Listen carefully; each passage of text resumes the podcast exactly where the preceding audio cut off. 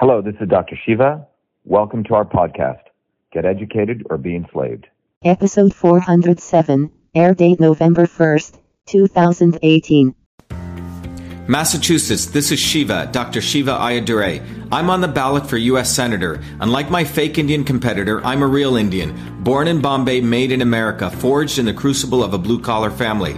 I went to public schools, made friends, played baseball, and mowed lawns. Unlike others, I've never used my ethnic birth to get a job. I did it the all American way with grit and determination. My achievements include four MIT degrees, including my PhD. I've lived in Massachusetts for nearly 40 years and built seven successful high tech companies. I'm the intelligent choice. I'll deliver real solutions to real problems, safe and secure neighborhoods, protection of your privacy and free speech, world class healthcare at the lowest cost, clean food, air, and water, trade schools that deliver high paying jobs. Let's be the light and fight for the American dream. You don't have to choose the lesser of two evils. You think independent, now act independent. ShivaForSenate.com, ShivaForSenate.com. I'm Shiva Ayyadurai and I approve this message.